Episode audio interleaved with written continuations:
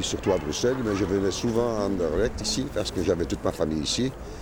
Mes grands-parents, oncles, tantes, cousins, cousines. Alors je venais certainement au moins deux, trois fois par semaine ici.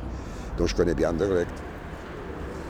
Là, on est à Chaussée de Mons. hein. Ben voilà. J'ai un oncle qui avait un magasin ici, un magasin d'alimentation. Alors je vais, je vais essayer de trouver, je vais essayer de trouver le magasin. Ah, là, là, ça c'est là.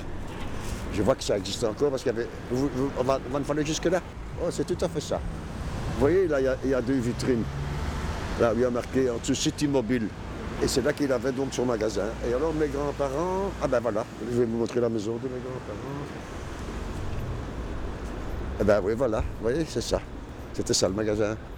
Tout à fait. C'était un magasin de quoi D'alimentation, hein, ils vendaient de tout, du. Ouais, une, une petite épicerie. Voilà, D'accord. petite épicerie. Voilà. Et maintenant, c'est quoi? Bon, mais non, je sais pas. hein, ça- on dirait qu'ils vendent des appareils de, des, des appareils photo ou des, des GSM. Attendez, je vais voir ici. Hein, je crois qu'ils sont ici.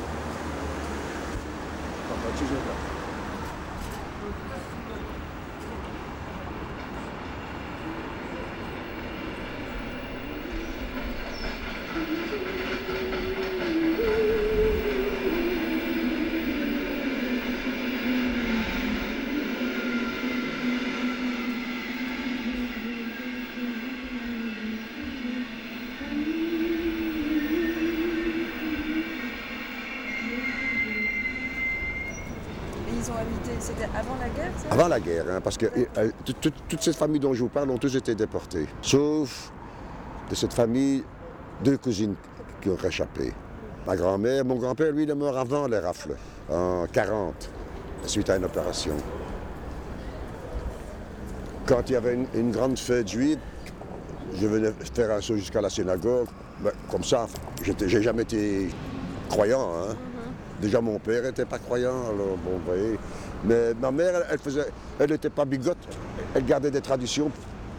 Parce que les grands-parents qui sont déjà d'une génération avant étaient croyants. Alors, naturellement, pour faire plaisir à, à- ses parents, alors elle, gardait un peu les traditions.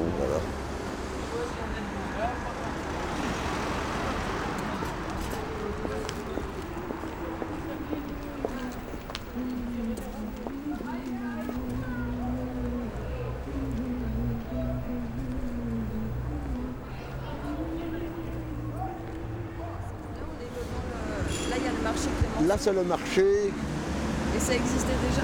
Ah oui, oui, l'abattoir, ah oui, oui, longtemps. Parce que j'ai même eu une petite aventure là, en étant en- enfant. On allait s'amuser, on allait là-bas à la fin du marché. Alors, vous savez, bon, il reste toutes sortes de choses. Alors, on ramassait des. Souvent, il restait des fruits, des pommes là, que les marchands avaient laissé tomber. Hein, vous savez, quand on est gosse, hein, on- bon. Et un jour, il y a un marchand qui m'a fait une salle farce. Il- a pris une tomate, il m'a mis dans ma poche, et il a aplati euh, ma poche, et j'avais toute la tomate qui coulait là dans ma poche. oui, ça, je me rappelle encore aujourd'hui, vous vous rendez compte? J'avais peut-être quoi euh, Je sais pas si je suis vieux. 10, 12 ans, allez. Vous habitez ici? Ouais. Moi non. Lui, il habite là-bas. Oui, ça. Ça s'appelle comment cette place Euh, je sais pas, rue Sergent de Brel.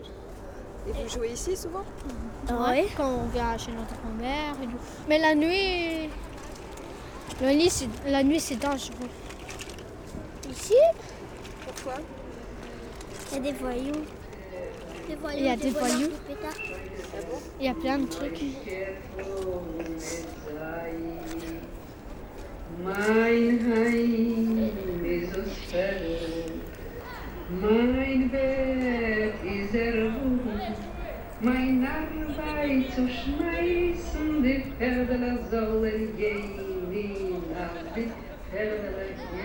gehen, gehen, die nicht mit dem Eisen Pardon, monsieur. Est-ce que vous n'êtes pas juif?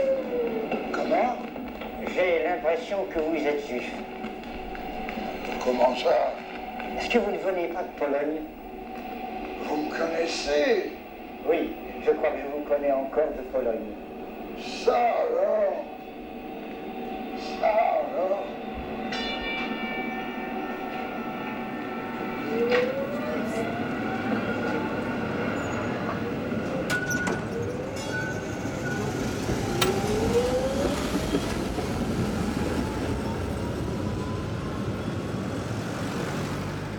Ce qui a amené au sauvetage est, est, est, est tout à fait hors du commun, miraculeux. C'est que moi, je venais manger donc chez, le, curé, là, hein, la, vieille dame qui s'occupait des enfants, elle faisait à manger, et je venais manger. Et alors, ça s'est passé donc le, le 20 mai, et il commençait à faire chaud au mois de mai. Cette, année-là, il a fait très chaud au mois de mai. Et je vois la vieille dame en pleurs, et je lui demande qu'est-ce qui se passe? Alors elle me dit, elle m'a dit, elle m'a dit comme ça, la Gestapo est, venue au couvent. Ils ont voulu enlever toutes les petites filles. Alors les sœurs ont tellement supplié de revenir le lendemain pour au moins avoir le temps de préparer leur bagage. Alors ils ont accepté, sous condition que s'il manquait un enfant, ils amènent toutes les sœurs. Je- sentais mon sang qui bouillonnait là. Et j'ai pensé, là où je travaillais à l'atelier, il y avait un autre monsieur aussi juif, plus âgé que moi, de, de- il avait six ans de plus. Et son, et meilleur ami, c'était justement un commandant des partisans armés. Alors, je suis vite parti à l'atelier. J'ai raconté ça à mon copain. Il faut absolument, j'ai dit, trouver ton ami, euh, le commandant, là. Et on a eu la chance, on l'a trouvé. Ça, c'est le miracle.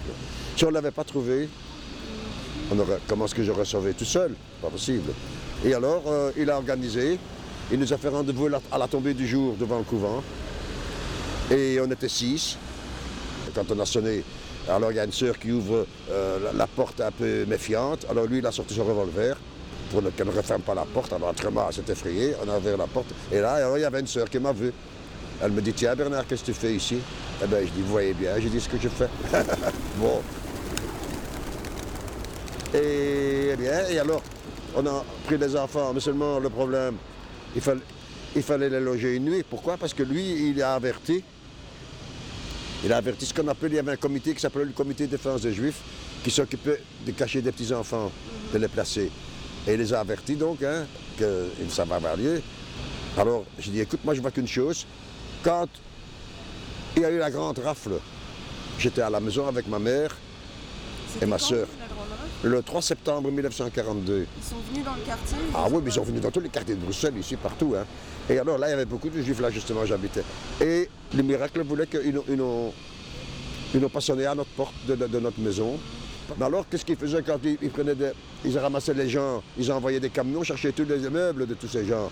Mais comme ils ne sont pas venus chez nous, et qu'on était déjà huit mois, au moment, au moment où on est rentré dans le couvent, on était déjà huit mois après, après cette rafle, ils ne se sont jamais intéressés à cet appartement. Alors j'ai dit, à- dit à- au commandant des partisans, je dis, je vois qu'une chose, c'est d'aller là-bas. J'avais les clés de l'appartement. Et effectivement, on était là et, le lendemain, le, le- le CDJ est venu les chercher. Mais la Gestapo, elle est venue le lendemain matin. hein.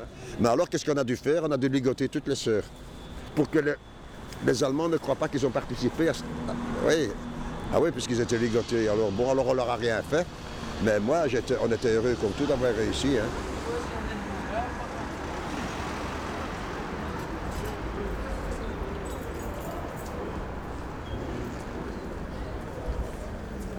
Mais les autres, j'ai revu 52 ans après. Et encore toutes, mais une partie. Hein. 52 ans. C'était des joies, mais c'était aussi des pleurs. hein. Mais on n'en a pas beaucoup parlé après la guerre, hein, parce que j'avais autre chose à penser que ça.